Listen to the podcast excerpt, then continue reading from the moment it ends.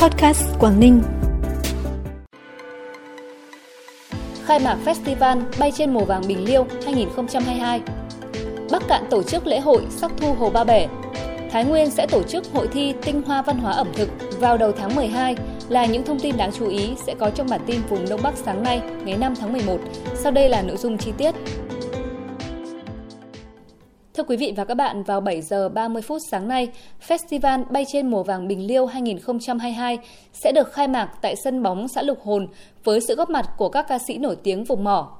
Festival năm nay diễn ra với các nội dung bay dù lượn không động cơ gồm thi đấu hạ cánh chính xác, thi đấu thành tích, bay phun và bay đôi. Đối với bay dù lượn có động cơ gồm bay biểu diễn và bay đôi trải nghiệm tại sân bóng xã Lục Hồn. Đặc biệt nội dung bay dù lượn có động cơ sẽ có các màn thả pháo khói, cờ phướn, tạo hiệu ứng hấp dẫn cho các phần trình diễn dù lượn.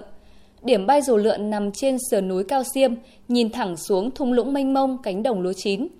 Đỉnh Cao Xiêm có độ cao 1.429 m so với mực nước biển, là đỉnh cao nhất trong 8 đỉnh của dãy Cao Ly, được ví như nóc nhà của tỉnh Quảng Ninh. Cùng cánh dù rong chơi trên bầu trời miền Đông Bắc, du khách không chỉ được ngắm nhìn những thửa ruộng bậc thang đẹp mãn nhãn của Bình Liêu tại bản Khe O, Cao Thắng, Ngàn Pạt, mà còn được ngắm nhìn thiên nhiên hùng vĩ, thơ mộng của miền Sơn Cước Bình Liêu từ cánh dù bay lượn giữa không trung. Diễn ra từ ngày 4 đến ngày 6 tháng 11, lễ hội sắc thu Hồ Ba Bể lần đầu tiên được tổ chức tại huyện Ba Bể, tỉnh Bắc Cạn, nhằm tiếp tục quảng bá hình ảnh, vẻ đẹp Hồ Ba Bể, cũng là dịp để giới thiệu những sản phẩm du lịch đặc trưng. Ngoài dịch vụ tham quan nghỉ dưỡng, du khách có thể thưởng thức ẩm thực, nghe hát then, đàn tính, chèo thuyền hay đi bộ tham quan rừng quốc gia Ba Bể. Bên cạnh việc tham quan tour tuyến điểm trong vườn quốc gia Ba Bể, trong dịp này du khách có hai trải nghiệm mới, đó là tham gia trải nghiệm văn hóa đồng bào dân tộc Giao ở thôn Pù Lầu, Phiêng Phàng, xã Yên Dương. Bên cạnh đó là trải nghiệm đi bè mảng dọc dòng sông Chợ Lèng, một trong ba dòng sông cấp nước và hồ Ba Bể. Với chủ đề Hương vị độc đáo, đậm đà văn hóa ẩm thực truyền thống, Hội thi tinh hoa văn hóa ẩm thực Thái Nguyên là dịp để giới thiệu, tôn vinh nét đẹp văn hóa ẩm thực truyền thống của bà con ở các vùng miền, từ đó khai thác các tiềm năng thế mạnh về bản sắc văn hóa dân tộc để nâng cao giá trị sản phẩm ô cốp gắn với phát triển du lịch nông thôn trong xây dựng nông thôn mới. Dự kiến hội thi sẽ được tổ chức vào đầu tháng 12 tới tại thành phố Thái Nguyên. Trong khuôn khổ hội thi sẽ có gian trưng bày sản phẩm ô cốp, sản phẩm nông nghiệp tiêu biểu của tỉnh. Sở Văn hóa Thể thao và Du lịch tỉnh Lạng Sơn vừa tổ chức liên hoan trình diễn trang phục truyền thống và hát dân ca các dân tộc thiểu số Việt Nam trên địa bàn tỉnh Lạng Sơn năm 2022. Trong hai ngày diễn ra, các nghệ nhân diễn viên đến từ 11 đơn vị huyện thành phố trên địa bàn tỉnh đã biểu diễn 24 tiết mục trình diễn trang phục truyền thống và 36 tiết mục dân ca. Các bộ trang phục đều đảm bảo tính truyền thống, nguyên gốc, đủ các phụ kiện đi kèm, thể hiện đúng phong tục tập quán, lễ nghi của từng dân tộc. Ở phần thi hát dân ca, các đoàn đã mang đến liên hoan nhiều loại hình dân ca dân vũ, dân nhạc đặc sắc của địa phương với các thể loại hát đơn, hát tốp, có múa phụ họa, trình diễn nhạc cụ dân tộc,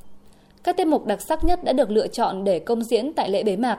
Kết thúc hội thi, một giải đặc biệt đã thuộc về phần trình diễn trang phục dân tộc Giao của huyện Lộc Bình.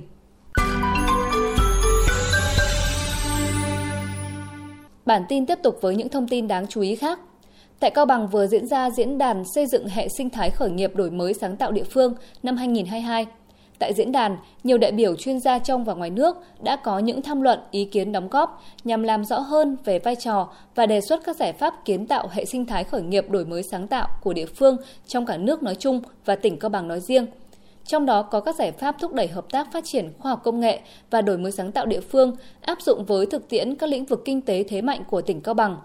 Đặc biệt tại diễn đàn đã diễn ra lễ ra mắt mạng lưới cố vấn hỗ trợ khởi nghiệp đổi mới sáng tạo tỉnh Cao Bằng nhằm tiếp tục thực hiện đề án hỗ trợ hệ sinh thái khởi nghiệp đổi mới sáng tạo quốc gia đến năm 2025 trên địa bàn tỉnh Cao Bằng và các tỉnh miền núi phía Bắc trong thời gian tới đạt được hiệu quả thiết thực.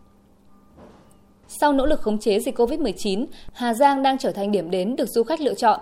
Theo thống kê của Sở Văn hóa Thể thao và Du lịch tỉnh Hà Giang, lượng khách đến Hà Giang trong 10 tháng qua đạt trên 1,79 triệu lượt khách, tăng gần 152% so với cùng kỳ năm 2021. Đặc biệt thời điểm hiện nay, vùng công viên địa chất toàn cầu cao nguyên đá Đồng Văn đang là điểm đến thu hút du khách nội địa và khách nước ngoài. Theo thống kê của Sở Văn hóa Thể thao và Du lịch, công suất sử dụng buồng phòng tại các cơ sở lưu trú du lịch trên địa bàn 4 huyện cao nguyên đá từ thứ hai đến thứ năm hàng tuần đạt khoảng 70%. Dịp cuối tuần từ thứ sáu đến chủ nhật, công suất sử dụng buồng phòng luôn đạt 100%. Phòng Cảnh sát Môi trường Công an tỉnh Bắc Giang vừa ra quyết định khởi tố vụ án hình sự sản xuất và buôn bán hàng giả là lương thực thực phẩm, phụ gia thực phẩm xảy ra tại cơ sở sản xuất kem Thắng Ái, địa chỉ tại thôn Tân Lập, xã Ngọc Thiện, Tân Yên. Trước đó vào hồi 11 giờ 10 phút ngày 29 tháng 9, Phòng Cảnh sát Môi trường Công an tỉnh Bắc Giang chủ trì phối hợp với Công an huyện Tân Yên kiểm tra cơ sở sản xuất kem Thắng Ái và phát hiện tại kho lạnh, tủ cấp đông của cơ sở có trên 7.000 que kem các loại đã thành phẩm có dấu hiệu làm giả kem Tràng Tiền Hà Nội. Chủ cơ sở khai nhận đã mua máy móc thiết bị, bao bì, tem nguyên liệu và thuê công nhân để sản xuất các loại kem Tràng Tiền giả, sau đó xuất bán ra thị trường để kiếm lời.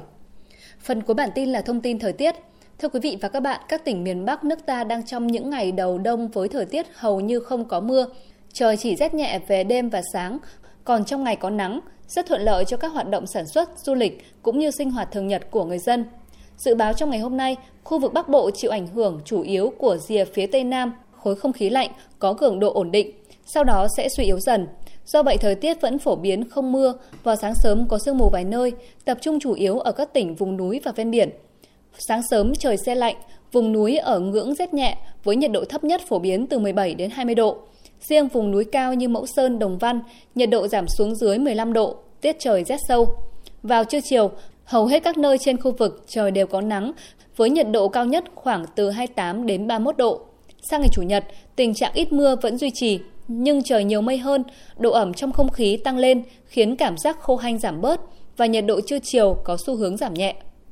Thông tin thời tiết cũng đã khép lại bản tin podcast hôm nay. Cảm ơn quý vị và các bạn đã quan tâm đón nghe. Xin kính chào tạm biệt và hẹn gặp lại.